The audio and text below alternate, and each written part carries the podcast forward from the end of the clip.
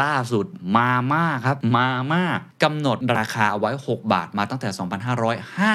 2551 ครับ ตอนนี้ไม่ไหวแล้วจริง ๆ ราคาน้ำมันดีเซลที่ตรึงเอาไว้แน่นอนใช้ในเรื่องอุตสาหกรรมการขนส่ง แต่ถ้าการพยุงราคาไม่ได้ส่งผลกระทบโดยตรงจริง ๆ กับคนจน คนที่เขาลำบากแต่ไปให้กับคนรวย มันก็ไม่แฟร์สิครับเพราะฉะนั้นวันนี้สิ่งที่ผมอยากจะมาเล่าก็คือจะมาสรุปข้อมูลทั้งหมดปัจจัยอะไรบ้างที่จะส่งผลกระทบกับพวกเรา และ 4 ครับทางออกเรื่องนี้คืออะไร This is the Standard Podcast. The Secret Sauce. Executive Espresso. สวัสดีครับ ผมเคนนักครินทร์และนี่คือ The Secret Sauce Executive Espresso สรุปความเคลื่อนไหวในโลกเศรษฐกิจธุรกิจแบบเข้มข้นเหมือนเอสเปรสโซ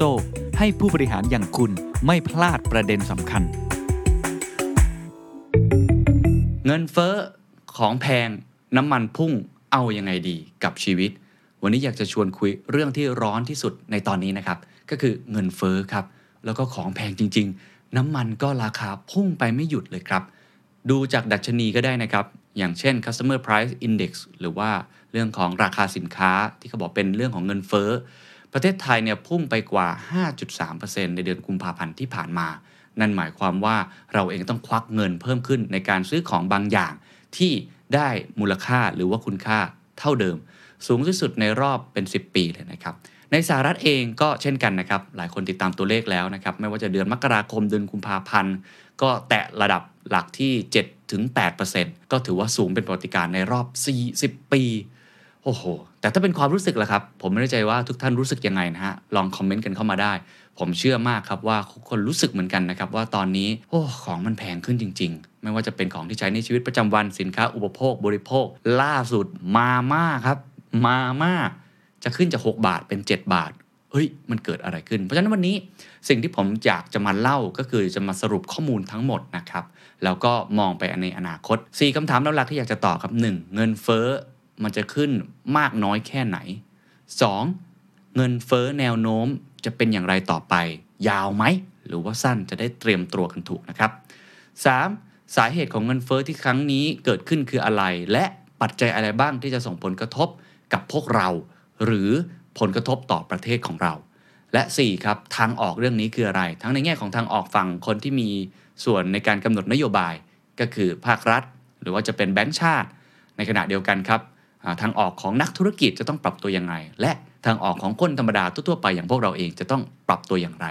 ผมจะเล่าไปทีละประเด็นนะครับ ก็เดี๋ยวจะแบ่งเป็นหลาย part เลย ไป part แรกก่อนครับ ผมอยากจะปูพื้นเล็กน้อยนะครับ101 การสำหรับบางท่านที่อาจจะยังไม่คุ้นเคยนะครับ เงินเฟ้อคืออะไร อธิบายอย่างง่ายครับ มันก็คือภาวะที่สินค้าราคาแพงขึ้นนั่นเองครับ ซึ่งเกิดจากสาเหตุหลายประการ ไม่ว่าจะเป็นการที่เศรษฐกิจเนี่ยคึกครื้นจนเกินไป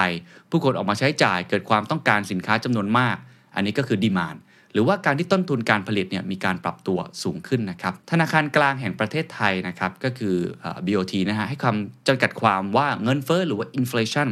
คือภาวะที่สินค้าและบริการเพิ่มสูงขึ้นอย่างต่อเนื่อง ซึ่งถ้าหากเงินเฟ้อเนี่ยเพิ่มขึ้นมากก็จะกระทบต่อฐานะและความเป็นอยู่ของประชาชน ว่ากันตามทฤษฎีเขาบอกมีสาเหตุ 3 ประการครับ 1. ดีมานพูครับก็คือประชาชนนั้นต้องการซื้อสินค้าและบริการเพิ่มขึ้น ประกอบกับสินค้าและบริการนั้นๆ ในตลาดมีไม่เพียงพอนะครับ ก็อันนี้ตรงไปตรงมาเนอะคือเหมือนเพนอัพดีมานคน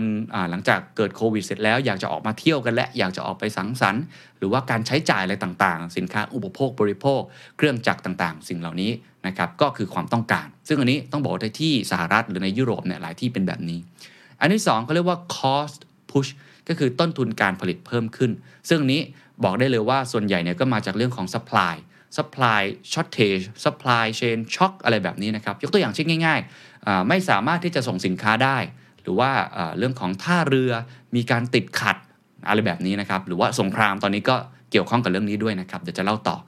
อันที่ 3 ครับ คือ inflation expectation คือการคาดการเงินเฟ้อส่วนใหญ่นักเศรษฐศาสตร์ที่ผมพูดคุยด้วยเขาจะกังวลกับข้อ 3 เป็นพิเศษ เพราะว่ามันหมายความว่าผมเองเป็นผู้บริโภค คุณเองอาจจะเป็นคนที่ผลิตสินค้าอะไรออกมาสักอย่าง เราต่างคนต่างคิดว่าเงินเนี่ยน่าจะเฟ้อขึ้นไปมากขึ้นเรื่อยๆ เพราะฉะนั้นก็เลยต้องทำการขึ้นราคาสินค้า หรือตัวผมเองก็อาจจะเหมือนกับเพิ่มเงินเดือนให้กับพนักงานของผม มันเป็นการคาดการไปเอง โดยที่จริง ๆ แล้วอาจจะไม่ได้เกิดเงินเฟ้อจากสถานการณ์ที่แท้จริงก็เป็นไปได้ อันนี้ค่อนข้างอันตรายนะครับนี่คือ 3 อย่างหลักๆ ทีนี้กลับมาดูที่ภาวะเงินเฟ้อไทย ไอ้ดัชนีที่ผมพูดเนี่ย 5.3%เนี่ย ตัวเลขนี้มันมาจากไหน นะครับเขาคำนวณจากราคาสินค้าครับเขาเรียกว่าบาสเกตนะเป็นตะกร้าสินค้ามากกว่า 400 รายการ ว่ามันปรับราคาขึ้นไปเท่าไหร่ แล้วก็ชั่งน้ำหนักตามหมวดหมู่สินค้าของคนไทยใช้เงินไปกับสินค้าหมวดใดมากที่สุดนะครับก่อนจะคำนวณออกมาเป็นตัวเลขเงินเฟ้อเพราะฉะนั้นอันนี้ต้องบอกว่าแต่ละประเทศจะมีตะกร้าที่ไม่เหมือนกันเพราะบางคนก็กินข้าวเนาะบางคนอาจจะกินขนมปังอะไรแบบนี้เป็นต้นนะฮะอธิบายง่ายๆแบบนี้นะครับยกตัวอย่างเช่น มันมีสัดส่วนน้ำหนัก 100 ก็คือ 100%นะฮะจำลองว่าคนไทยเนี่ยใช้เงิน 100 บาทไปกับอะไรบ้าง ก็จะเห็นว่าใช้ไปกับหมวดหมู่อาหารและเครื่องดื่มที่ไม่มีแอลกอฮอล์อันนี้ตัวเลขจริงนะครับ 40.74 บาท ใน 40.74 บาทนี้แบ่งย่อยเป็นอะไร เช่น ข้าวและผลิตภัณฑ์จากแป้ง 3.71 เพราะเรากินข้าวเนาะหรือว่าเนื้อสัตว์เป็ดไก่และสัตว์น้ำ9.66 บาทแบบนี้เป็นต้น อันนี้คือใน 40 กว่าบาท ส่วนหมวดอื่นๆนะครับที่ไม่ใช่อาหารและเครื่องดื่มใน 100 บาทนะครับเขาก็จำลองว่าคนนี้ใช้เงินไปกับมัน 59.26 บาท แบ่งย่อยลงไปก็เช่น น้ำมันเชื้อเพลิง 9.59 บาท แบบนี้เป็นต้น จากนั้นเขาก็หันมาดูราคาในแต่ละหมวดสินค้าว่ามันปรับขึ้นเท่าไหร่ โดยที่ส่วนใหญ่ก็จะเทียบเป็น year on year เช่น ในเดือนกุมภาพันธ์ 2565 เทียบกับเดือนกุมภาพันธ์ 2564 แบบนี้เป็นต้นซึ่งหลายคนก็คาดเดาได้นะครับ เพราะว่าปีที่แล้วเนี่ยมันเกิดเรื่องของโควิด -19 นะครับสินค้าราคาอะไรต่างๆ คนก็ไม่ออกมาใช้จ่าย มันก็คงต้องต่ำอยู่แล้ว เพราะฉะนั้นฐานมันต่ำก็ออกมาเป็น 5.3%นั่นหมายความว่าของมันแพงขึ้นร้อยบาทของเราก็จะซื้อของได้น้อยลงนะครับผมมีผลวิจัยเล็กน้อยที่ทำให้ชี้เห็นสักเล็กน้อยแล้วกันนะครับว่ามันมีผลกระทบยังไง เขาบอกว่ารายได้ส่วนใหญ่ของคนจนนะครับหมดไปกับค่าอาหารมากที่สุด ในขณะที่คนรวยนะครับมีสัดส่วนใช้เงินไปกับค่าอาหารที่ต่ำกว่าคนจน หมายความว่าในบาสเกตของคนรวยเนี่ยเขาอาจจะใช้ในค่าอาหารไม่มากเท่ากับคนจนในแง่ของสัดส่วน อาจจะไปซื้อรถยนต์อาจจะไปซื้ออะไรต่างๆนะครับเพราะฉะนั้นต้องบอกว่าอันนี้เรื่องของการคำนวณอะไรแบบนี้ หรือว่าการเข้ามาเยียวยาช่วยเหลือเนี่ยก็ต้องคำนวณเรื่อง target ด้วยที่แตกต่างกันไป อันนี้คือสาเหตุหลักๆ ในเชิงทฤษฎี ที่นี่มาดูสาเหตุ เงินเฟ้อที่ผ่านมาบ้าง ต้องบอกว่ามันมี 2 ขยัก ขยักแรกก็คือในช่วงโควิด ขยักที่2ครับก็คือช่วงที่เกิดสงครามรัสเซียยูเครนเอาอันแรกก่อนนะครับสถานการณ์ก่อนที่จะเกิดสงครามยูเครนรัสเซีย ในช่วงปลายเดือนกุมภาพันธ์นะครับดรพิพัฒน์เหลืองนริมิตชัยได้สรุปถึงสาเหตุสำคัญของเงินเฟ้อ3 ข้อ 1. เขาเรียกว่า supply constraints ที่ผมกล่าวไปแล้ว ก็คือกำลังการผลิตยังไม่ฟื้นตัวเต็มที่อันเกิดจากวิกฤตโควิด มีใครบ้างครับ ลองยกมือได้นะฮะ คอมเมนต์กันมาได้ ที่ต้องสั่งวัตถุดิบมาจากต่างประเทศ แล้วไม่มาสักทีบางคนรอ 3 เดือนก็ไม่มานะครับ ผมมีเพื่อนบางคนสั่งแค่กระดุมจากจีนเนี่ยไม่มาเพราะจีนเนี่ยเขา zero covid ส่งของยากมาก ยกตัวอย่างแบบนี้เป็นต้น ทุกอย่างเป็นอย่างนี้ค่อนข้างเยอะนะครับ เพราะฉะนั้นสินค้ามันก็เลยราคาเพิ่ม 2. ครับต้นทุนการผลิตสูงขึ้นนะครับ เช่นน้ำมัน ซึ่งส่งผลกระทบโดยตรงไปยังต้นทุนการขนส่งของธุรกิจทำให้ราคาสินค้าปรับขึ้นในที่สุด อันนี้ก่อนเกิดโควิดน้ำมันก็ราคาก็ปรับขึ้นมาอยู่แล้ว บางครั้งเนี่ยต้นทุนเนี่ยต้องบอกว่าผู้ประกอบการเขาแบกรับเอาไว้ ยังไม่ส่งผ่านมาถึงผู้บริโภค เช่น ผมเปิดร้านก๋วยเตี๋ยว แล้วผมต้องส่งก๋วยเตี๋ยวเดลิเวอรี่ไปหาคุณเนี่ยปกติเนี่ยอาจจะใช้น้ำมันประมาณ 20 บาทสมมตินะครับ แต่ถ้าเกิดว่าน้ำมันมันแพงขึ้นลิตรละกี่บาทก็ว่ากันไป ผมอาจจะต้นทุนเปลี่ยนเป็น 25 บาทคำถามคือผมต้องส่งต่อไปให้คุณผู้ชมหรือเปล่า บางครั้งก็ยังไม่ส่งถูกไหมฮะแต่บางครั้งอาจจะต้องส่งไปหลังจากนี้ หรือราคาหมูอะไรแบบนี้เป็นต้นที่เราเห็นก่อนหน้านี้ เพราะฉะนั้นข้อนี้ก็ต้องเป็นข้อที่เราต้องดูแนวโน้มว่าอนาคตถ้าผู้ประกอบการไม่ไหว คนที่ได้รับผลกระทบต่อมาคือพวกเราก็คือผู้บริโภค อันที่3ครับคือ inflation expectation นะคือการคาดการเงินเฟอ้อที่ทำให้ต้นทุนพนักงาน ต้นทุนแรงงานเริ่มสูงขึ้น เพราะผู้คนเริ่มเกิดความกังวลกับภาวะเศรษฐกิจ อันนี้คือก่อนที่จะเกิดเรื่องของสงครามยูเครนรัสเซียก็เหนื่อยแล้วนะฮะตอนนั้นก็บอกกันว่าเฮ้ยถ้าเกิดว่าเฟดขึ้นดอกเบี้ย ก็น่าจะเป็นการช่วยบรรเทาเรื่องพวกนี้ได้ แต่ว่าตอนนี้ลองไปดูสถานการณ์ที่เหมือนกับผีซ้ำดำพลอยครับ สถานการณ์หลังจากนี้ครับเขาบอกว่าในช่วงก่อนเกิดสงครามรัสเซียยูเครน พิจารณาจากดัชนี 2 ตัวนะครับ คืออันแรกครับ ดัชนีวัดแรงกดดันในห่วงโซ่อุปทานโลก ก็คือ GSCPI Global Supply Chain Pressure Index และ ดัชนีผู้จัดการฝ่ายซื้อก็คือ Purchasing Manager Index หรือ PMI นะครับ จะเห็นว่ามันปรับตัวดีขึ้นในช่วงที่ผ่านมานะครับ สะท้อนถึงแนวโน้มการเพิ่มกำลังการผลิตของแต่ละประเทศ ที่อาจหมายถึงผลกระทบจากการระบาดของโควิดเนี่ยเริ่มเบาบางแล้ว อันนี้ขอบคุณข้อมูลจาก Binomics นะครับเขาทำให้ดูว่ามันเริ่มจะฟื้นแล้วนะครับ เพราะว่าหลังๆตัวเลขดีขึ้นทั้งหมดเลย แต่ว่าสงครามเรื่องของยูเครนรัสเซียนะทาง Binomics ใช้คำนี้เลยก็คือ มันเกิดระเบิดนิวเคลียร์ทางเศรษฐกิจ ก็คืออย่างที่เราทราบกันเรื่องแซงชันนะครับการคว่ำบาตรแล้วก็ต้องบอกว่ามันไม่ได้ผลกระทบแค่ระบบเศรษฐกิจของรัสเซียอย่างเดียว แต่รัสเซียเนี่ยแม้ว่า GDP ต่อโลกเนี่ยอาจจะไม่ได้ contribu เยอะนะครับแล้วก็การซื้อขายสินค้าอะไรต่างๆเนี่ยอาจจะไม่ได้กระทบกับไทยมากนัก แต่เขามีผลต่อ global supply chain สูงมาก เขาส่งออกสินค้าหลายประเภทที่เกี่ยวข้องกับเรา เช่นมาม่ามาม่ามีอะไรครับทำมาจากอะไร ข้าวสาลีครับ แม้ว่าตัวข้าสาลีเองมาม่าเจ้าของนะฮะบอกมาว่าเขาก็ไม่ได้สั่งซื้อจากรัสเซียโดยตรง แต่เมื่อรัสเซียโดนฟีสเรื่องนี้เอาไว้ ก็กลับไปสู่จุดเดิมครับซัพพลายคอนส a ตนราคาสินค้าในคนอื่นๆ ที่ทำข้าวสาลีเหมือนกัน ก็มีโอกาสที่จะเพิ่มสูงขึ้นด้วย เดี๋ยวผมจะมาอธิบายเพิ่มเติมอีกนิดเดียวนะครับอะทีนี้ถามว่าสงครามรัสเซียยูเครนเนี่ยและมาตรการคว่ำบาตรทางเศรษฐกิจเนี่ยมันมีผลกระทบอะไรที่จะกระทบกับเงินเฟอ้อบ้างนะฮะ อันนี้ทางศูนย์วิจัยกรุงศรีเขาทำออกมา 4 ด้านด้วยกัน 1. การค้าและการขนส่ง 2. ความมั่นคงด้านพลังงาน 3. เสถียรภาพด้านราคา และ 4. ผลจากรายได้และตลาดเงิน ไปดูอันแรกก่อนนะครับ การค้าและการขนส่งครับ การค้าของรัสเซียมีแนวโน้มได้รับผลกระทบจากมาตรการคว่ำบาตรอย่างที่บอกครับอย่างไรก็ตามครับ หากเราดูสัดส่วนการค้าโลก จะพบว่ารัสเซียยังมีสัดส่วนที่จำกัดครับเพียงแค่ 1%วิจัยกรุงศรีประเมินครับใช้ตาราง Input Output ของ OECD พบว่าหากการค้าของรัสเซียลดลง 1%ครับจะทำให้การค้าโลกมีแนวโน้มหดตัวเพียง 0.06%ขณะที่การส่งออกของไทยครับมีแนวโน้มลดลง 0.08%ก็ว่ากันตามตรงไม่ได้กระทบเยอะมาก อย่างไรก็ตามครับ แม้ว่าผลกระทบโดยภาพรวมจะจำกัดครับ แต่บางอุตสาหกรรมเนี่ยมันค่อนข้างกระทบเยอะนะครับ เช่นโลหะพาราเดียมน้ำมันก๊าซธรรมชาติ ซึ่งเดี๋ยวจะอธิบายต่อไป ข้อ2ครับความมั่นคงด้านพลังงานนะครับก็ต้องบอกว่ากระทบเยอะนะครับหลายคนทราบดีอยู่แล้วนะครับ เพราะว่ารัสเซียเนี่ยเป็นผู้ผลิตก๊าซธรรมชาติมีสัดส่วนถึง 16.6%ของโลก ในขณะเดียวกันครับการผลิตน้ำมัน 11%ของโลกนะฮะข้อมูลชี้เห็นชัดนะครับว่าผลกระทบค่อนข้างสูงนะครับยกตัวอย่างเช่นน้ำมันตารางที่ผมเอามาให้ดูเนี่ยนะฮะ จาก Beenomics นะครับ อันดับหนึ่งคือสหรัฐอเมริกานะครับก็ประมาณสัดส่วนการผลิตน้ำมันจากทั้งหมดในโลก 20%ซาอุดิอาระเบียครับ 12%รัสเซียถึง 11%เพราะฉะนั้นผลกระทบสูงมาก ๆ ทีเดียว โดยเฉพาะในกลุ่มประเทศยุโรปนะครับที่พึ่งพาเยอะฮะ การนำเข้าก๊าซธรรมชาติจากรัสเซียในกลุ่มประเทศยุโรปหรือ EU เนี่ยมีถึง 37.5%ของการบริโภคทั้งหมด และนำเข้าน้ำมันดิบครับจากรัสเซียเนี่ย19.6%ของการบริโภคทั้งหมด นั่นหมายความว่า โอ้โห แม้ว่าจะไม่เกิดการตอบโต้ของรัสเซียนะครับหรืออะไรก็ตามที ยังไงมันก็เกิดผลกระทบอยู่ดีนะครับโดยเฉพาะตอนนี้ Nord Stream นะครับท่อส่งก๊าซธรรมชาติเนี่ยท่อหนึ่งก็ปิดไปแล้ว แต่อีกท่อหนึ่งยังดูอยู่นะครับวิจัยกรุงศรีลองใช้แบบจำลองประเมินผลกระทบนะครับหาก supply หรือว่าอุปทานน้ำมันโลกเนี่ยหายไป 1%จะทำให้ราคาน้ำมันดิบเนี่ยสูงขึ้น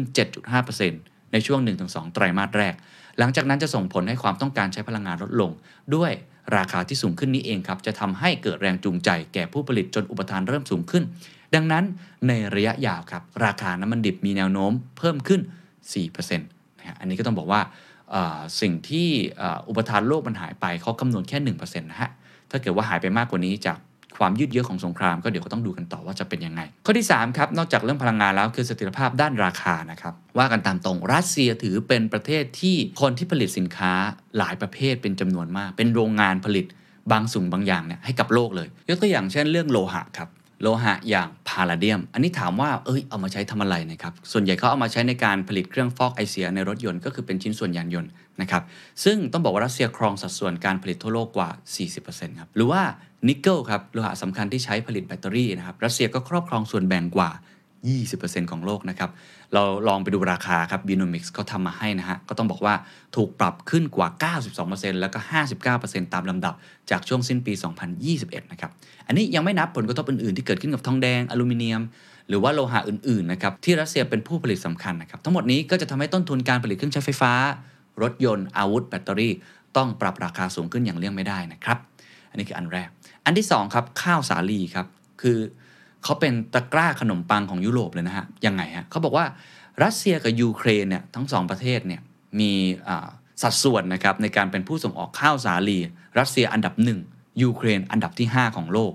พูดง่ายๆ คิดเป็น 1 ใน 4 ของโลกครับเขาเลยเรียกว่าเป็น bread basket of Europe ครับเพราะว่าเป็นตะกร้าขนมปังของยุโรป ซึ่งข้าวสาลีเอามาทำอะไรครับ ก็ตรงไปตรงมาขนมปังนั่นเอง หรือว่าที่ผมกล่าวไปแล้วถ้าในเมืองไทยก็ มาม่าถูกไหมฮะโอ้โหกระทบแน่นอนนะครับเขาบอกว่าหลังจากเกิดสงครามเนี่ยฮะราคาข้าวสาลีเพิ่มขึ้นเป็น 74%นะครับจากช่วงสิ้นปี ส่งผลให้ภาวะเงินเฟ้อในแต่ละประเทศในแนวโน้มปรับตัวขึ้นเช่นกันนะครับ และ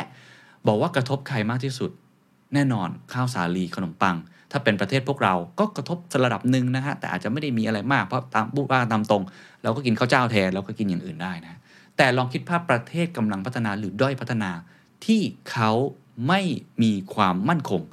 ทางอาหาร และใช้จ่ายเรื่องสัดส่วนคือต้องนำเข้าอาหารจากประเทศอื่นๆ แต่ถ้าเกิดยิ่งเป็นประเทศที่ไม่พัฒนาหรือว่าด้อยพัฒนาในแอฟริกา ในบางประเทศในอเมริกาใต้อย่างเงี้ยแล้วไม่มีความมั่นคงทางอาหาร โอ้โห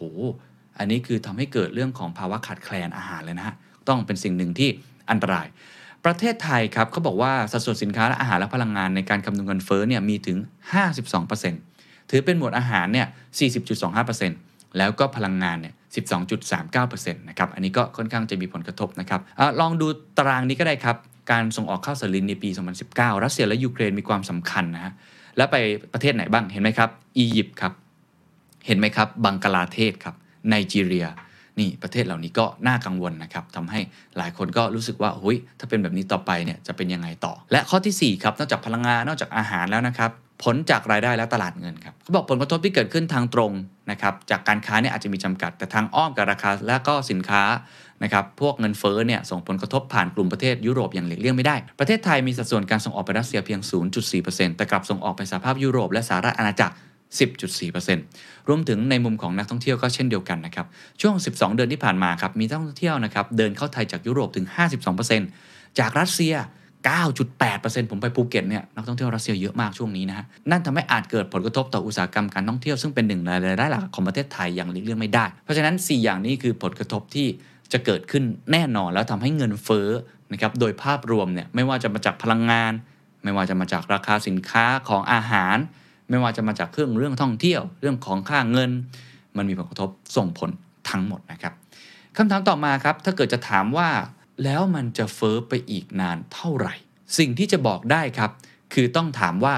แล้วสงครามจะยืดเยื้อเท่าไหร่ แต่บอกได้แน่นอนผมถามนักวิเคราะห์มาหลายคน สิ่งที่แน่นอนที่สุดคือ ไม่ว่าสงครามจะจบเร็วหรือจบช้า ผลกระทบที่จะเกิดขึ้นจะยืดเยื้อแน่นอน ย้ำอีกครั้งผลกระทบที่เกิดขึ้นอย่างน้อยก็ครึ่งปี หรืออาจจะไปถึงปลายปี เพราะเงินเฟ้อเวลาเฟ้อแล้วกว่าที่มันจะลงมา มันใช้เวลานานนะครับ มันไม่ได้ลงมาแบบง่าย ๆ อันนี้เรามาดูกันดีกว่าว่าอะไรซีนารีโอที่จะเกิดขึ้นน่าจะมีแบบไหนบ้าง ศูนย์วิจัยกรุงศรีแบ่งได้ 3 อย่างนะครับเอาไว้แต่ละคนได้ไปกำหนดฉากทัดของตัวเองว่าจะมาคำนวณผลประกอบการ หรือจะมาคำนวณเรื่องของแผนงานของตัวเองอย่างไรนะครับ 1. ครับซีนารที่ 1 การสู้รบยุติภายในเดือนมีนาคม ขณะที่มาตรการการคว่ำบาตรยังคงมีต่อไปจนสิ้นปี 2022 เห็นไหมฮะคือแม้แต่สงครามจะจบลงเร็ว แต่การคว่ำบาตรหรือผลกระทบที่เกิดขึ้นอาจจะมีต่อไป เขาบอกฉากทัดแรกนี้ หากสงครามจบในเดือนมีนาคม 2022 แต่ยังครองอิทธิพลในเขตดอนบาส ส่งผลให้ประเทศตะฝั่งตะวันตกเนี่ยยังคงมาตรการการคว่ำบาตรไปถึงสิ้นปี 2022 นั่นหมายความว่าสินค้าพลังงานระหว่างรัสเซียกับยุโรปยังคงดำเนินต่อไป แต่ราคาน้ำมันที่พุ่งสูงขึ้นในช่วงที่ผ่านมาก็จะค่อยๆ ลดลง ก็ตอนนี้วันที่ผมอัดเนี่ยเริ่มทรงตัวแล้วเรามาระดับต่ำกว่าร้อยแล้ว วิจัยกรุงศรีประเมินว่าสำหรับกรณีนี้ฉากทัศน์นี้ครับราคาน้ำมันดิบเบรนท์จะทรงตัวอยู่ที่ 97.5 ดอลลาร์ต่อบาร์เรล ส่วนสินค้าโภคภัณฑ์ที่สูงขึ้นจะส่งผลกระทบทั่วโลกครับ เพิ่มความเสี่ยงต่อการเกิด stagflation เพิ่มขึ้นในกลุ่มประเทศยุโรปนะครับ นอกจากนี้ครับวิจัยกรุงศรีได้ใช้แบบจำลองเพื่อคำนวณภาวะเงินเฟ้อโลกที่อาจเกิดขึ้น พบว่าอาจสูงขึ้น 1.3%ส่งผลให้เศรษฐกิจโลกนะครับขยายตัวต่ำกว่าที่คาด 0.5%อันนี้คือแบบแรกแบบที่ 2 ครับ การสู้รบยืดเยื้อไปจนถึงไตรมาสที่ 2ทำให้ชาติตะวันตกใช้มาตรการคว่ำบาตรที่รุนแรงมากขึ้น อันนี้ถ้าเกิดว่ารุนแรงขึ้นครับ ไม่ว่าจะเป็นการลดการส่งออกและนำเข้าสินค้าจากรัสเซีย การตัดออกจากระบบการเงิน SWIFT หรือว่าลดการนำเข้าพลังงานแน่นอนครับว่าตัวรัสเซียเองก็จะต้องตอบโต้ด้วยการลดการนำเข้าเช่นเดียวกัน อย่างไรก็ตามครับ การค้าขายสินค้าพลังงานจะยังคงดำเนินต่อไป แต่จะได้รับผลกระทบจากการตึงตัวของการนำเข้าออกสินค้า ส่งผลให้ราคาน้ำมันดิบเบรนท์นะครับเฉลี่ยอยู่ที่ 105.5 ดอลลาร์ต่อบาร์เรลก่อนหน้านี้เราพุ่งสูงไปประมาณ 127 นะครับ สิ่งที่น่ากังวลสำหรับกรณีนี้ก็คือภาวะเงินเฟ้อทั่วโลกจะสูงขึ้นนะครับ และเพิ่มความเสี่ยงต่อภาวะเศรษฐกิจถดถอย เนื่องจากภาวะเงินเฟ้ออาจส่งผลทอดยาวถึงปี 2023 นอกจากนี้ความเสี่ยงในการเกิด stagflation อาจถูกซ้ำเติมเนื่องจากการใช้นโยบาย tighten ช้าเกินไป ส่งผลให้ภาวะเงินเฟ้อโลกครับอาจเพิ่มสูงขึ้น 2.0%และต่ำกว่าที่คาดการณ์ถึง 1.3%อันนี้แบบที่ 2 แบบที่ 3 ครับ แน่นอนนี่คือ worst case scenario นะครับการสู้รบยืดเยื้อจนถึงกลางปี 2022 ชาติตะวันตกครับใช้มาตรการคว่ำบาตรที่รุนแรงมากขึ้นทำให้รัสเซียตอบโต้ด้วยการไม่ส่งสินค้าพลังงานไปยังยุโรป จึงเกิดวิกฤตพลังงานขึ้นในยุโรป อันนี้ไม่มีใครอยากให้เกิดแน่นอน เพราะว่าถ้าเกิด supply การผลิตน้ำมันโลกหายไปจนถึง 2.5 ถึง 3 ล้านบาร์เรล เกิดปัญหาขาดแคลนพลังงาน และถีบราคาพลังงานพุ่งสูงทั่วโลก เขาบอกว่าครึ่งปีแรกถ้าเกิดเคสนี้นะครับย้ำว่าถ้าเกิดเคสนี้นะตอนนี้อาจจะยังไม่เกิดนะราคาน้ำมันดิบแตะ 150 ดอลลาร์ต่อบาร์เรลหรือสูงกว่านั้น และเฉลี่ยจะอยู่ที่ 140 ดอลลาร์ต่อบาร์เรลซึ่งเกิดนี้ครับจะทำให้เงินเฟ้อทั่วโลกพุ่งสูงกว่า 3.6%ฉุดเศรษฐกิจโลก2.9%นะครับฉุดลงมาเลยนะ โดยในกรณีนี้ครับเศรษฐกิจสหรัฐสหราชอาณาจักรจีนและญี่ปุ่นนะครับมีแนวโน้มขยายตัวต่ำกว่ากรณีฐานสหรัฐก็คือ 1.8% สหราชอาณาจักร 3.0%จีน 1.4%และญี่ปุ่น 1.5%ตามลำดับนะครับ เพราะฉะนั้นอันนี้ต้องบอกว่า scenario นี้ไม่มีใครอยากให้เกิด แต่ว่าเรารับรู้ไว้ก็ดีเหมือนกันใน3 scenario นี้นะครับ เพราะฉะนั้นผมย้ำอีกครั้งหนึ่งไม่ว่าจะจบเร็วหรือจะจบช้า แต่ว่าผลกระทบเรื่องการคว่ำบาตรอะไรแบบนี้มีโอกาสที่จะเกิดลากยาวต่อแน่นอน เพราะฉะนั้นก็เตรียมรับมือดีๆนะครับ ประเด็นต่อมาที่อยากชวนคุยครับ เมื่อกี้เราเห็นเรื่องของ scenario ที่น่าจะเกิดขึ้นแล้ว ผมอยากจะเจาะ สินค้าประเภทหนึ่งคือเรื่องน้ำมันหรือก๊าซธรรมชาติ เพราะว่ามันเป็นสินค้าที่เป็นเขาใช้ว่า fundamental ละกันนะเป็นเรื่องของโลจิสติกด้วยเป็นเรื่องของทุก ๆ อย่างเลยทุกคนต้องใช้ก๊าซหุงต้มอะไรแบบนี้นะครับเพราะฉะนั้นก็ต้องบอกว่ามาเข้าใจกลไกกันสักเล็กน้อยดีกว่า บทความของ b i n o m i c s ครับเขาบอกว่าได้กล่าวถึงปัจจัยสำคัญทั้งหมด 3 ปัจจัยที่มีต่อทิศทางราคาน้ำมันที่ปรับขึ้น ตั้งแต่ช่วงต้นปี 2022 1. ความต้องการการใช้น้ำมันเพิ่มขึ้นสูงกว่าที่คาด หลังจากการฟื้นตัวหลังการระบาดโควิด บางคนบอกมากลับมา 100%แล้ว บางที่ 90%อันนี้ก็คือ pent up demand ใครอยู่ยุโรปใครอยู่สหรัฐอเมริกาบ้างครับ หลายคนบอกว่าเหมือนเดิมแล้ว แทบจะกลับมาเป็นปกติแล้วนะอันที่2ครับกลุ่ม OPEC Plus ครับ ที่เป็นความร่วมมือระหว่างรัสเซียกับ OPEC ไม่สามารถเพิ่มกำลังการผลิตได้ตามความต้องการ อันนี้ในเรื่องของก่อนสงครามก็เป็นอย่างนี้อยู่แล้ว เพราะฉะนั้น supply มันก็เลยไม่พอ3ครับหลาย ๆ ประเทศครับต้องไปเอาน้ำมันสำรองออกมา เพื่อเติมเต็มอุปทานน้ำมันที่ขาดหายไปทำให้ปริมาณสำรองเผื่อฉุกเฉินอยู่ในระดับที่ต่ำพูดง่ายตัว supply เนี่ยก็ยังไม่แน่นอนเหมือนเดิม ดังนั้นจากกลไกภาวะเงินเฟ้อที่กล่าวไว้ข้างต้นครับ เมื่อความต้องการการใช้น้ำมันสูงขึ้น ก็ย่อมทำให้เกิดการปรับราคาสูงขึ้นเช่นกัน แต่พอมีเรื่องของสงครามซ้ำเติมเข้ามาอีกนี่ยครับ ก็ทำให้ตัว supply เนี่ยมันยิ่งไม่แน่นอนเข้าไปอีกช็อคเข้าไปอีกนะครับก็มีโอกาสที่จะขึ้นไปถึงร้อยกว่าอย่างที่เราเห็นแล้วได้ เพราะฉะนั้นบอกได้เลยครับว่าราคาน้ำมันหลายคนนักเศรษฐศาสตร์หลายเจ้าก็คาดการณ์กันนะครับว่าน่าจะทรงๆอยู่ที่ประมาณนี้ ก็คือเนี่ยขึ้นไป 80 90 กว่ากว่าหรือแตะระดับไต่ๆที่ประมาณร้อยเพราะฉะนั้นมันอาจจะไม่ได้เหมือน 70 เหมือนที่เราคาดการไว้ตั้งแต่ต้นปีก่อนที่จะเกิดสงครามด้วยซ้ำมีกรณีหนึ่งครับที่อยากจะชวนคุยกันครับ คือเรื่องผลกระทบต่อ GDP เอาไว้เป็นตัวเลขแล้วกันครับ จะได้เห็นนะครับ อันนี้อขออนุญาตอ้างอิงจาก CIMB นะครับเขาใช้แบบจำลองจาก Oxford Economics ครับเปรียบเทียบผลกระทบทางเศรษฐกิจคือ GDP ในแต่ละประเทศ บนสมมติฐานกรณีราคาน้ำมันดิบ Brent เฉลี่ยทั้งปีขยับไปที่ 150 ดอลลาร์ต่อบาร์เรล อันนี้มอง worst case เหมือนกันฮะ จะส่งผลกระทบอย่างไรต่อ GDP ครับ ในตารางก็จะเห็นเลยครับว่า OPEC รัสเซียนะครับ พวกนี้ได้รับผลกระทบเชิงบวกนะครับในของ GDP growth ถ้าเกิดเพราะเขาขายน้ำมัน อันนี้ต้องบอกว่าในกรณีที่ไม่ได้มีผลกระทบอื่น ๆ ที่เกี่ยวข้องเพราะรัสเซียเนี่ยกระทบอื่น ๆ ด้วย ก็อาจจะไม่ได้โกรธแบบนี้ถูกไหมฮะเพราะไม่ใช่แค่น้ำมัน อย่างเดียวที่เขาได้รับผลประโยชน์ แต่ว่าสินค้าอื่นเขาโดนช็อคไว้อันนั้นตัวเลขนี้อาจจะใช้ไม่ได้ในกับรัสเซีย แต่ว่า OPEC อาจจะเป็นไปได้ถูกไหมครับไทยแลนด์ครับก็มีผลกระทบประมาณ 0.28%อันนะเศรษฐกิจอาจจะชะลอตัวได้ ประเทศอื่นก็ลดแหล่นกันไปตามนี้ลองไปดูเผื่อเป็นข้อมูลนะครับ เพราะฉะนั้นอันนี้ก็ต้องบอกว่าราคาน้ำมันดิบที่เขาคาดการณ์กัน ผมก็ต้องบอกว่าคาดการณ์ว่าจะไต่ระดับอยู่ที่ประมาณนี้ บางเจ้าบอกอาจจะสูงขึ้นไปถึง 120 150 หรือแตะ200 อันนี้แล้วแต่เจ้า ก็เลยนำมาสู่พาร์ทต่อไปครับ ว่าผลกระทบต่อเศรษฐกิจไทย นักเศรษฐศาสตร์มองอย่างไง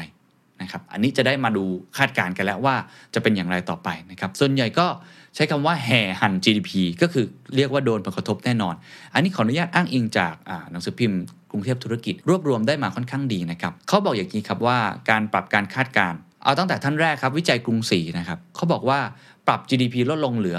2.8%จากเดิม 3.7%การเติบโตนะฮะ ศูนย์วิจัยกสิกรไทยครับจอบประกอบ GDP ครับเดิมเนี่ย 2.8 ถึง 3.8 ลดลงเหลือ 2 ถึง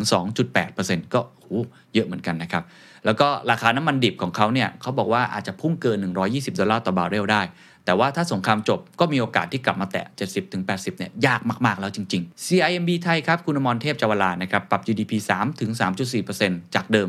3.8%นะครับวัน ว่านักท่องเที่ยวอาจจะต่ำกว่า 3 ล้านคนในปีนี้ก็จากยุโรปหรือว่าจากอะไรต่างๆนะครับทาง TTB ครับคุณนริศสถาผลเดชานะครับปรับ GDP ลดลงจากเดิม 3.8%เป็น3ถึง3.2%นะครับแล้วก็เขาบอกว่าเงินเฟ้ออาจจะพุ่งแตะ5%นะฮะ อันนี้โอ้โหถือว่าสูงนะ เพราะว่าปกติกรอบของแบงก์ชาติไม่ได้สูงขนาดนี้นะครับศูนย์วิจัยกรุงไทยครับจ่อหัน GDP เหลือ 3%จากเดิม 3.8%ทาง Standard Charter ครับคง GDP ที่ 3.3%ในขณะที่เกียรตินาคินภัทรนะครับ KKP คุณพิพัฒน์นะครับเหลืองนฤมิตชัยจากเดิมนะครับ3.9%เหลือ 3.2%ในกรณีเลวร้ายอาจจะเหลือ 2.7%และเลวร้ายสุดๆก็คือรัสเซียปิดท่อส่งน้ำมันนะครับดันน้ำมันพุ่งแตะ200 ดอลลาร์ต่อบาร์เรลโอ้อันนี้ค่อนข้างสูงมากทีเดียวนะครับ ทีนี้มาดูเรื่องของเงินเฟ้อบ้างครับ เงินเฟ้ออย่างที่ผมบอกกรอบเนี่ยของแบงก์ชาติประมาณ3%นะฮะตตลอดทั้งปีนะฮะ แต่ที่เราเห็นเดือนกุมภาพันธ์ที่ผ่านมาคือ 5.3%ดรยันยงไทยเจริญครับ รองผู้จัดการใหญ่อาวุโสนะครับ แล้วก็ประธานเจ้าหน้าที่บริหารจากกลุ่มงาน Economic Intelligence Center หรือว่า SCB EIC เขาบอกว่าคาดการณ์ว่าเงินเฟ้อเฉลี่ยในปีนี้ของไทยมีโอกาสสูงเกินกว่าที่ธนาคารแห่งประเทศไทยคาดการไว้ก็คือ 3.5%ถึง 3.6%นะครับ ในขณะที่คุณปิติครับ ดิษยทัศน์นะครับผู้ช่วยผู้ว่าการสารนโยบายการเงินธนาคารแห่งประเทศไทย ประเมินกันว่าระดับเงินเฟ้อเฉลี่ยของไทยในปีนี้มีโอกาสเพิ่มสูงขึ้น จนหลุดจากกรอบ 3%ได้ ซึ่งมีสาเหตุมาจากการปรับราคาขึ้นของน้ำมันดิบของโลกนะครับ เพราะฉะนั้นเขายังกล่าวอีกว่า จากการติดตามดูสินค้า 400 รายการในตะกร้าเงินเฟ้อของไทย พบว่าการเพิ่มขึ้นของราคายังกระจุกอยู่อยู่ในกลุ่มอาหารและพลังงาน โดยมีสินค้า 180 รายการที่ราคาไม่เปลี่ยนแปลงและลดลง สะท้อนว่าเงินเฟ้อเนี่ยมันไม่กระจายตัวขึ้นมันกระจุก และไม่ใช่เงินเฟ้อตามวัฏจักรเศรษฐกิจ หรือเงินเฟ้อที่มาจากการคาดการเงินเฟ้อในอนาคตที่หลายคนกังวล ก็คือพูดตรงๆ คือที่เฟ้อเนี่ยมาจากแค่เรื่องของพลังงานและอาหารเราลองไปดูไหมครับว่าในกลุ่มสินค้าอาหารเนี่ยเป็นยังไงเมื่อกี้พลังงานเราพูดไปแล้ว ผมมี case case หนึ่งซึ่งผมว่าน่าสนใจก็คือมาม่าครับ กำหนดราคาเอาไว้ 6 บาทมาตั้งแต่ 2551 ครับ 10 กว่าปีแล้วนะครับ ตอนนี้ไม่ไหวแล้วจริง ๆ คุณเวทิตโชควัฒนาครับกรรมการผู้อำนวยการบริษัทสหพัฒนพิบูลจำกัดมหาชนหรือ SPC กล่าวกับ The Standard นะครับว่าต้นทุนทุกอย่างเพิ่มขึ้นแบบไม่เคยคิดฝันในชีวิต ทั้งน้ำมันปาล์มแป้งสาลี ซึ่งเป็นต้นทุน 45%ของมาม่าเขามีน้ำมันปาล์มเป็นซองอยู่ใช่ไหมฮะได้ปรับขึ้นมาไม่น้อยกว่า 40%โอ้โห สูงมากนะครับ และกล่าวต่ออีกด้วยครับว่า ผมคิดว่ามาม่าน่าจะต้องปรับขึ้นราคาหากภาครัฐอนุญาต เพื่อสะท้อนต้นทุนที่แท้จริงก็ต้องบอกว่ามาม่านี่เป็นสินค้าที่เขาควบคุมราคานะครับอ้างอิงนะครับจากประชาชาติธุรกิจครับระบุครับว่าที่ผ่านมาราคาต้นทุนวัตถุดิบจะเพิ่มขึ้นมาก โดยเฉพาะแป้งสาลีปรับขึ้นจากถุงละ 200ถึง300 บาท เป็น 430 บาท โอ้โหโดดส่วนน้ำมันปาล์มครับ ปรับจากราคากิโลกรัมละ 19 บาท เพิ่มขึ้นเป็น 50 บาท รวมไปถึงต้นทุนแรงงานครับ โดยปัจจุบันครับต้นทุนผลิตบะหมี่กึ่งสำเร็จรูปเนี่ยอยู่ที่ประมาณ 60-70%ของต้นทุนทั้งหมด โอ้โห สูงจริงนะฮะ นอกจากนี้ครับคุณเวทิตยังกล่าวต่อครับว่า สิ่งที่ต้องจับตาครับคือราคาของแป้งสาลี ที่อาจจะปรับตัวสูงขึ้นจากสงครามรัสเซียและยูเครน ด้วยทั้งสองถือเป็นผู้ส่งออกข้าวสาลีรายใหญ่ของโลกก็คืออันดับ 1 แล้วก็อันดับ 5 แม้เราจะไม่ได้ซื้อตรงจาก 2 ประเทศนี้โดยตรง แต่ก็เลี่ยงผลกระทบไม่ได้ เพราะเมื่อ supply ในตลาดหายไป ราคาก็ต้องเพิ่มขึ้นนี่ตามหลักทฤษฎี นอกจากนี้ยังมีต้นทุน packaging ที่เพิ่มขึ้นจากปิโตรเลียม โอ้โห อย่าลืมนะครับน้ำมันก๊าซธรรมชาติที่เพิ่มขึ้นเนี่ยมันส่งผลกระทบต่อปิโตรเลียม ซึ่งใช้วัตถุดิบจากไอตัวน้ำมัน ซึ่งเป็นผลจากราคาน้ำมันนั่นเอง นี่คือเสียงจากผู้ประกอบการนะครับว่าโอ้โหนี่มามากคุณลองคิดภาพผมผมพูดตรงๆเลยว่าสำหรับตัวผมเองเนี่ยแม้ว่าตัวแซนดาจะไไม่ได้มีผลกระทบในเรื่องนี้ แต่เรารู้นะครับว่ามันมีผู้ประกอบการหลาย ๆ ที่อาจจะเป็นลูกค้าของผม รือตัวผมเองจะเป็นลูกค้าเขาเนี่ยแบกรับต้นทุนตรงนี้อยู่ เพราะไม่อยากให้ผู้บริโภคมาแบกรับต้นทุนแทนและเสียความสามารถในการแข่งขัน แต่ไม่แน่ครับ ว่าในอนาคตจะมีการผลัก เพราะฉะนั้นผู้บริโภคอย่างพวกเราก็อาจจะต้องเตรียมตัวไว้นะครับ ทีนี้มาดูวิธีการแก้บ้าง เราพูดถึงปัญหาไปแล้ว พูดถึงเงินเฟ้อราคาสินค้าจะแพงขึ้นนานเท่าไรจะเป็นยังไง ซึ่งน่าจะพอที่จะเห็นภาพแล้วนะครับ มาพูดถึงวิธีการแก้ไขบ้าง เอาภาครัฐก่อนว่าเขาทำอย่างไรบ้าง แน่นอนแบงค์ชาติจับตาเรื่องนี้อย่างใกล้ชิด ผมอาจจะไม่ได้พูดรายละเอียด แต่ว่าผมคิดว่าเขาคงจะดูอย่างใกล้ชิดแล้วว่าจะทำยังไงต่อ แต่หลายคนบอกว่าการขึ้นดอกเบี้ยก็อาจจะเกิดขึ้นได้ยาก เพราะมันอาจจะไม่ได้เป็นตัวแก้ไขเรื่องนี้โดยตรง อย่างที่เมื่อกี้แบงค์ชาติบอกนะครับว่าเงินเฟ้อมันไม่ได้เฟ้อแบบในเรื่องของ inflation expectation อะแต่มันเป็นเงินเฟ้อเป็นกระจุกกระจุกต้องแก้ไขเป็นจุดๆซึ่งวิธีการหนึ่งที่รัฐบาลทำอยู่ครับก็คือตรึงราคาน้ำมัน โดยเฉพาะน้ำมันดีเซลครับในเมื่อเรื่องของสินค้าพลังงานถูกไหมฮะ มันเพิ่มสูงขึ้นในตลาดโลก ถ้าเกิดว่าเราปล่อยให้มันไหลไปตามตลาดโลก ก็อาจจะเกิดผลกระทบ ก็เป็นวิธีคิดนะครับที่เขาบอกว่าจะตรึงราคาน้ำมันดีเซล เพราะว่าดีเซลเนี่ยเป็นน้ำมันที่ใช้ในการขนส่งนะครับ แต่อย่างนี้ฮะนักเศรษฐศาสตร์จาก SCB นะครับ EIC แล้วก็เกียรติกินพัทระเห็นตรงกันครับว่า การตรึงราคาน้ำมันดีเซลในระยะสั้นอาจทำได้ แต่นโยบายแบบนี้จะเหมาะสมก็ต่อเมื่อเป็นภาวะที่ราคาน้ำมันนั้นสูงไม่นาน ไม่ใช่ภาวะสงครามแบบที่เกิดขึ้นณตอนนี้ เขาบอกมกราคมครับกองทุนน้ำมันใช้เงินไปแล้วกว่า 1 0,000 ล้านบาท เดือนกุมภาพันธ์ติดลบ 1.5 หมื่นล้าน ผมทราบมาว่าล่าสุดติดประมาณ 2 กว่าหมื่นล้านด้วยนะฮะเพราะฉะนั้นตอนนี้น้ำมันดิบที่พุ่งสูงมากกว่าเดิมนะครับไม่ใช่แค่ก่อนสงครามอย่างเดียวเนี่ยการตึงราคาอย่างนี้จะเป็นยังไงต่อไป ถามว่าอาจจะถังแตกได้ไหม ก็มีโอกาสต้องไปกู้เงินเพิ่ม เขาบอกว่าดรยงยงจาก SBAC ครับมองว่าแม้ว่าจะช่วยทำให้เงินเฟ้อโดยรวมลดลงได้ ชั่วคราว แต่ในระยะยาวจะส่งผลกระทบอย่างมาก เพราะฉะนั้นอันนี้ต้องเป็นสิ่งหนึ่งที่ต้องมาดูกันว่าจะเป็นยังไงต่อไป เขาคำนวณครับว่าถ้าราคาน้ำมันดีเซลเนี่ยนะครับตรึงไว้ตลอดทั้งปีเนี่ยให้ไม่เกิน 30 บาทต่อลิตร แต่ราคาน้ำมันดิบโลกเนี่ยเฉลี่ยอยู่ที่ 110 ดอลลาร์ต่อบาร์เรล จะใช้เงินทั้งปีฮะ 2.5 แสนล้านบาท โอ้โห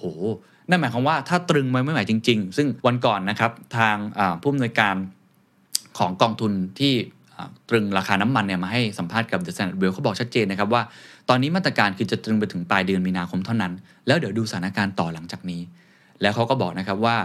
จะยกเลิกการตรึงราคาน้ำมันต่อเมื่อราคาน้ำมันดิบเนี่ยลงไปที่ประมาณ 70-80 ซึ่งปีนี้ไม่รู้จะเกิดขึ้นหรือเปล่า เพราะฉะนั้นถ้าตึงต่อไปไม่ไหว ก็คือสภาพคล่องไม่มีอะทำไม่ได้แล้วเงินหมดจะว่างั้นก็ได้ ยกเลิกกระทันหันครับ โอ้โห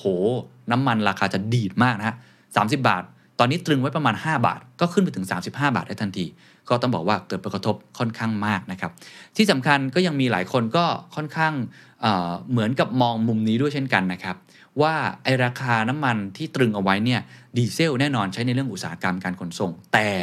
จริง ๆ แล้วมีใครไหมครับ ใช้รถหรูจากยุโรปบ้างครับ แล้วก็เติมน้ำมันดีเซล ความหมายก็คือว่าปกติแล้วมาตรการจากกระทรวงพาณิชย์เลยหรือจากกระทรวงอื่นๆเนี่ยใช้เพื่อช่วยผู้บริโภคหรือว่าผู้ประกอบการเนี่ยเขาจะตรึงราคาไว้ถูกไหมครับหมูเอ่ยสินค้าอุปโภคบริโภค แป้งเอ่ยสินค้าเกษตรอะไรต่างๆ นานา ปุ๋ยเอ่ยอะไรแบบนี้รวมทั้งน้ำมัน การตึงราคาเหล่านั้นมันมีเรื่องของค่าใช้จ่ายถูกไหมครับ ถ้าการพยุงราคาไม่ได้ส่งผลกระทบโดยตรงจริง ๆ กับคนจน คนที่เขาลำบากก็คือคนที่ถือบัตรสวัสดิการแห่งรัฐอะไรแบบนี้ แต่ไปให้กับคนรวยอะผมยกตัวอย่างรถหรูที่ใช้ดีเซลอย่างเงี้ยคำถามก็คือเฮ้ยการที่เราเอาเงินมาตรึงราคาหรือพยุงไว้ มันก็ไม่แฟร์สิครับถูกไหมฮะคือมันไม่ได้ช่วยคนจนจริง ๆ อันนี้ก็มีข้อที่คน concern ค่อนข้างมากนะครับ อย่างล่าสุดกับรัฐบาลกำลังพิจารณาช่วยเหลือกลุ่มเปราะบางอย่างรถจักรยานยนต์กว่า 20 ล้านคัน ที่มีบัตรสวัสดิการแห่งรัฐ 13.5 ล้านคน เพราะฉะนั้นนักเศรษฐศาสตร์ส่วนใหญ่ก็เลยจะบอกครับว่า จริง ๆ แล้วไม่ควรจะตรึงราคา ควรจะทำแบบนี้คือออกนโยบายที่เจาะจงเฉพาะกลุ่มไปเลย หรือว่าอีกมุมหนึ่งนอกจากเจาะจงเฉพาะกลุ่มแล้วก็คือ ถ้าน้ำมันขึ้น 3 บาทเขาอยากให้อุดหนุนให้ขึ้นแค่ 1 บาท ไม่ใช่ตรึงราคาไว้ไม่งั้น มันระยะยาวมันไม่ค่อยดี หรือว่าจากข้อเสนอจาก TDI ครับ ดรกิริดานะครับเผ่าพิจิตผู้อำนวยการฝ่ายการวิจัย และความสัมพันธ์ทางเศรษฐกิจระหว่างประเทศนะครับบอกอย่างนี้เขาบอกว่า รัฐต้องช่วยแบบเจาะจงกลุ่ม ไม่ใช่อุดหนุนทุกคน เช่น จะช่วยก็ช่วยกลุ่มขนส่งและโลจิสติก กลุ่มคนขับรถบรรทุก เพื่อลดต้นทุนให้ผู้ประกอบการ รวมทั้งควรใช้โอกาสนี้ผลักดันและอุดหนุนสู่การเปลี่ยนไปใช้พลังงานทางเลือกมากขึ้น ในการใช้พลังงานทางเลือกมากขึ้น และในด้านราคาอาหารที่ปรับขึ้นครับก็เติมเงินครับให้กับคนที่ได้รับผลกระทบมาก เช่น คนที่มีรายได้น้อย ที่มีไอ้บาสเกตที่เขาใช้ที่ผมกล่าวแล้ว 45% 45%ของค่าครองชีพใช้ไปกับค่าอาหาร ก็ให้เงินเขาเติมกระเป๋าไปตรงนี้ แทนที่จะลดราคาเพื่อช่วยทุกคน เพราะถ้าลดราคาเพื่อช่วยทุกคน เช่น ลดราคากระเพราไก่ แลดราคาไก่หมูช่วยทุกคน ผมเองที่อาจจะไม่ได้รับผลกระทบนะครับเราก็ได้ประโยชน์ไปด้วย เพราะฉะนั้นเขาถึงบอกว่าต้องใช้วิธีช่วยเฉพาะกลุ่มจะตรงจุดมากกว่า และใช้งบประมาณอย่างมีประสิทธิภาพ โดยสรุปทั้งหมดครับ ตอนนี้สิ่งที่ทุกคนกังวลครับคือการตรึงราคาเหล่านี้ บางครั้งคนที่ไม่จำเป็นต้องได้เอางี้ละกันคนที่พอมีเงินเนี่ยได้รับประโยชน์ไปด้วย 2. การตึงราคาโดยเฉพาะน้ำมันเนี่ยมันอาจจะทำให้เราถังแตกได้ และถ้าตึงไว้ต่อไปโดยที่ไม่มีมาตรการอื่น ๆ มันอาจจะทำให้ราคาพอมันตรึงไว้ไม่ไหว มันอั้นวะมันเหมือนมันอั้นฮะชักกระเยอะอะดึงดึงกันอยู่ครับ อีกฝั่งหนึ่งอะล้มอะคุณก็ล้มตามถูกไหมคุณก็หลุดตามไปเลยแบบนั้น ซึ่งจากดูที่เขาตรึงเอาไว้ประมาณ 5 บาทกว่าดีเซลเนี่ยก็จะพุ่งขึ้นไป 35 บาทกว่าๆอีกมุมหนึ่งครับก็คือมุมในเรื่องของอน้ำมันเบนซิน ตอนนี้น้ำมันเบนซินเนี่ยเวลาคุณจ่ายเงินไป คุณรู้ไหมครับว่า คุณจ่ายเงินเพื่อไปอุดหนุนให้กับดีเซล คือกองทุนน้ำมันเนี่ยคิดเงินเพิ่มบางส่วนจากเบนซินของคุณ เพื่อไปอุดหนุนให้กับดีเซล ก็เลยมีคำถามว่าอ้าวถ้าอย่างนั้น คนจนกลายเป็นจะต้องไปช่วยดีเซล ซึ่งบางครั้งอาจจะไม่ตรงจุด เพราะว่าคนที่ได้ผลประโยชน์อาจจะเป็นคนรวยก็เป็นไปได้ อันวิธีแก้ก็เลยสรุปมาอย่างนี้ครับ 1. ควรจะเฉพาะกลุ่ม ถ้าจะช่วยเติมเงินในกระเป๋า ช่วยเฉพาะจุด แล้วก็เติมให้ตรงจุดด้วยบางครั้งเติมเรื่องค่าอาหารเป็นหลักอะไรก็ว่ากันไปนะครับสองครับ ก็ควรจะมีการใช้งบประมาณอย่างมีประสิทธิภาพ ในการตรึงราคาที่ถูกต้องบางประเภทแบบนี้เป็นต้น อันนี้เป็นมาตรการที่ทางนักวิชาการเขาเสนอออกมานะครับ ยังไม่นับเรื่องการส่งเสริมเรื่องการแข่งขันนะครับ ไม่ให้เกิดการผูกขาด เพราะหลายครั้งเนี่ยจริงๆ เป็นเรื่องพวกนี้จริงๆ เช่น ยกตัวอย่างเช่นราคาหมู ตอนนี้ถามว่าลงมาแล้วก็ลงมานะ แต่ผู้ประกอบการหมูเนี่ยรายย่อยหายไปมากกว่า 50%นั่นหมายความว่าหลังจากนี้คนที่เป็นมีอำนาจในการกำหนดราคา กลายเป็นรายใหญ่ ก็อาจจะทำให้ราคามันไม่ลง อันนี้จริงนะฮะ คือโดยสรุปนะหลายคนที่คนกังวลอีกเรื่องหนึ่งนอกจากเงินเฟ้อคือ เงินเฟ้อบางทีเป็นเรื่องชั่วคราว ขึ้นแล้วก็ลงแต่ราคาสินค้าอาจจะขึ้นแล้วไม่ลง คือพูดง่ายๆ เช่น ผมเป็นคนขายหมูสมมตินะฮะแล้ว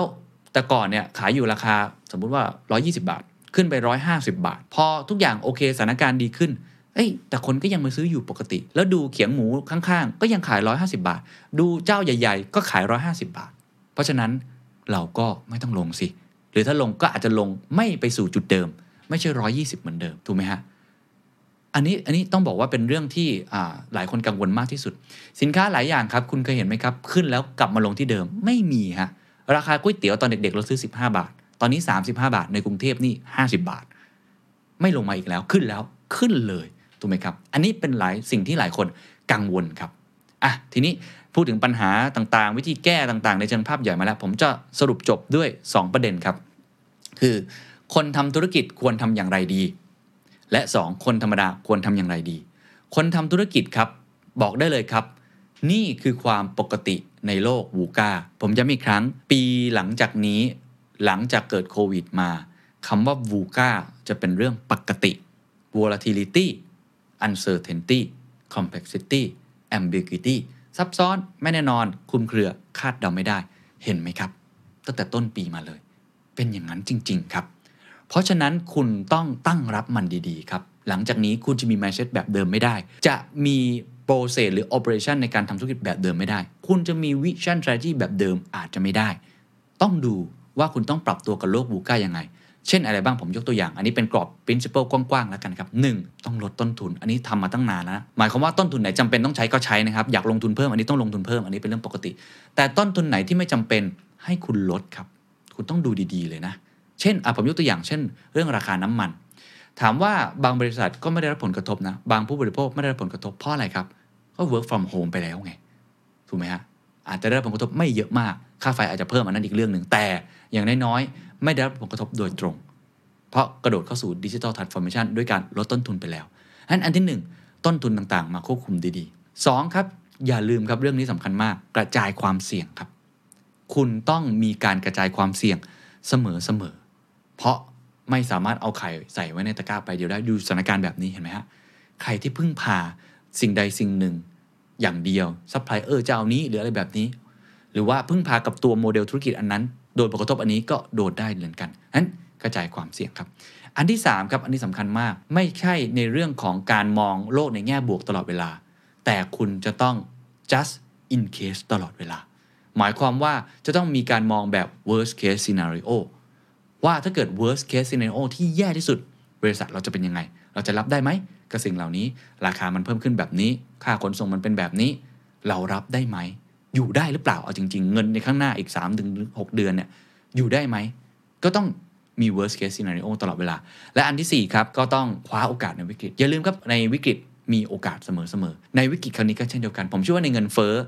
คุณลองไปเสิร์ชสิครับลงทุนยังไงให้รวยในเงินเฟ้อคนจะเขียนเต็มไปหมดเลย เพราะในเงินเฟ้อมันยังมีโอกาสอยู่เช่นกันเช่นเดียวกันครับเรื่องของสินค้าราคาแพง ความรู้สึกของคนที่ราคามันแพงขึ้น ค่าครองชีพมันสูงขึ้น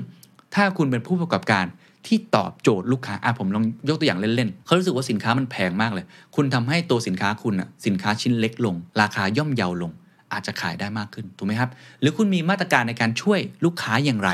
ในตอนนี้คือคุณอยู่ข้างๆเขาอะ คุณดูแลเขาอะนะครับคุณอาจจะได้ใจเขาเพิ่มมากขึ้นก็เป็นไปได้ถูกไหมฮะอันนั้น อย่าลืมมองแต่วิกฤตแต่ให้คว้าโอกาสด้วย และอันสุดท้ายครับติดตามข่าวสารอย่างใกล้ชิดอันนี้แน่นอนครับดูสถานการณ์ตลอด สิ่งที่ผมพูดมาทั้งหมดจริงๆสถานการณ์จะเปลี่ยนก็ได้ครับวันก่อนผมฟังอาจารย์หลายคนนะครับอย่างเช่น อาจารย์สมชายภคภาสน์วิวัฒน์นะครับคือก็มีคนถามว่าเฮ้ยสถานการณ์จะเป็นยังไงต่อไปสงครามยูเครนรัสเซียนะครับอาจารย์บอกว่าตอบไม่ได้ ไม่รู้ คือบอกแนวโน้มบอก scenario แบบที่ศูนย์วิจัยกรุงศรีบอกบอกได้ แต่ให้บอกว่าจะเป็นยังไงเนี่ยมันยากเหลือเกิน เพราะว่าปัจจัยมันเปลี่ยนแปลง เช่น ปูตินอาจจะเปลี่ยนความคิดก็ได้ เช่นสหรัฐอเมริกานาโต้จู่ๆอาจจะไปบุกก็ได้สมมตินะมันมีสถานการณ์ใหม่ ๆ มันมีตัวแปรใหม่ ๆ ที่เกิดขึ้นตลอดเวลา สิ่งสำคัญที่สุดคือคุณต้องติดตามข่าวสารอย่างใกล้ชิด อันนี้เป็นเรื่องจริงนะครับ หลังจากนี้คุณจะต้องเต้น footwork อะผมใช้คำนี้คือเต้น footwork ตลอดเวลา และมอนิเตอร์สิ่งต่างๆ ที่เกิดขึ้นตลอดเวลา เพื่อที่จะทำให้เราสามารถปรับตัวกับสถานการณ์นั้นได้ทัน นะครับนี่คือคนทำธุรกิจสำหรับผมควรจะมองอย่างนี้ และสุดท้ายคือเปลี่ยน mindset ได้แล้วครับ ว่าโลกหลังจากนี้จะไม่ปกติครับ จะเป็นวูกาความปกติคือความไม่ปกติ ความไม่แน่นอนคือความแน่นอนที่สุด ถ้าคุณยังมี mindset แบบเดิมว่าจะทำแบบเดิมแล้วอยู่ได้ยาวๆ หรือว่าสามารถวางแผนอะไรแล้วอยู่ได้ยาวๆ planning ไปเลยไม่ได้ครับ หลังจากนี้ต้อง footwork แล้วก็ตื่นตัวตลอดเวลา แต่แน่นอนวิสัยทัศน์ต้องมีทุกอย่างต้องกลยุทธ์ต้องต้องมีก่อนนะฮะ มีเข็มทิศกำลังจะไป แต่ระหว่างทางเนี่ยขอให้ปรับตัวได้นะครับ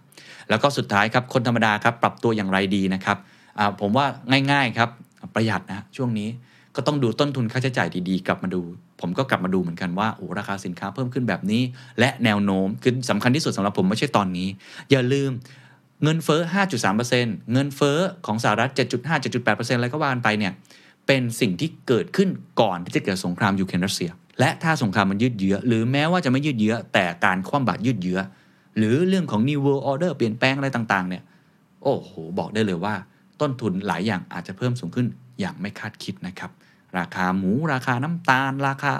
โอ้เยอะแยะเต็มไปหมดนะฮะนั้นกลับมาดูตัวเองครับ ดูต้นทุนค่าใช้จ่ายตัวเองดีๆนะครับ โดยเฉพาะคนที่อาจจะมีรายได้ไม่เยอะ แล้วก็มีเงื่อนไขชีวิตที่ต้องไปผ่อนบ้านผ่อนรถอะไรต่างๆ แล้วก็ ติดตามข่าวสารอย่างใกล้ชิด ยังไงเรื่องนี้สำคัญที่สุดสำหรับคนทั่วไปหรือผู้บริโภคทั่วไปนะครับ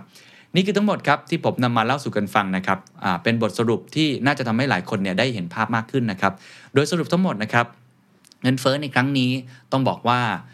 มีผลกระทบเกิดขึ้นจากสงครามยูเครนรัสเซียค่อนข้างมากทีเดียว